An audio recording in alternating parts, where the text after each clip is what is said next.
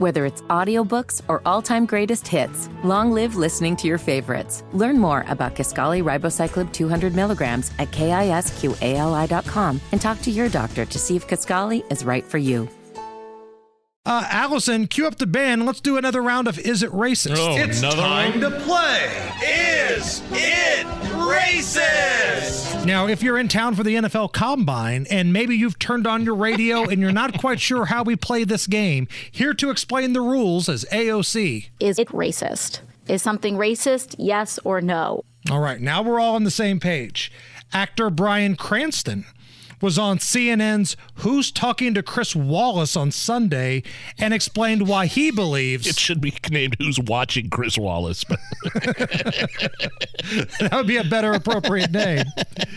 He explained why he believes the phrase MAGA, Make America Great Again, is a racist remark. How did we get to a point where we treated other human beings as slaves and we're okay with that? When I see the Make America Great Again, my comment is do you accept that that could possibly be construed as a racist remark? And most people, a lot of people go, how could that be racist? Make America great again? I, I said, so just ask yourself from an African American experience, when was it ever Ah, great in. America for the African American? When was it great? So if you're making it great again, it's not including them. So it's to teach us in the woke world to open up and accept the possibilities that our privilege has created blind spots for us. And maybe I haven't seen what is really happening yet in all my years. Oh my God, he's still talking. that is so cringe, man. Just, you know what? Go get a script and memorize your lines and pretend to be somebody else in front of a camera. What are you talking about? Make America great, like uh, like Abraham Lincoln freed the slaves. That was pretty great.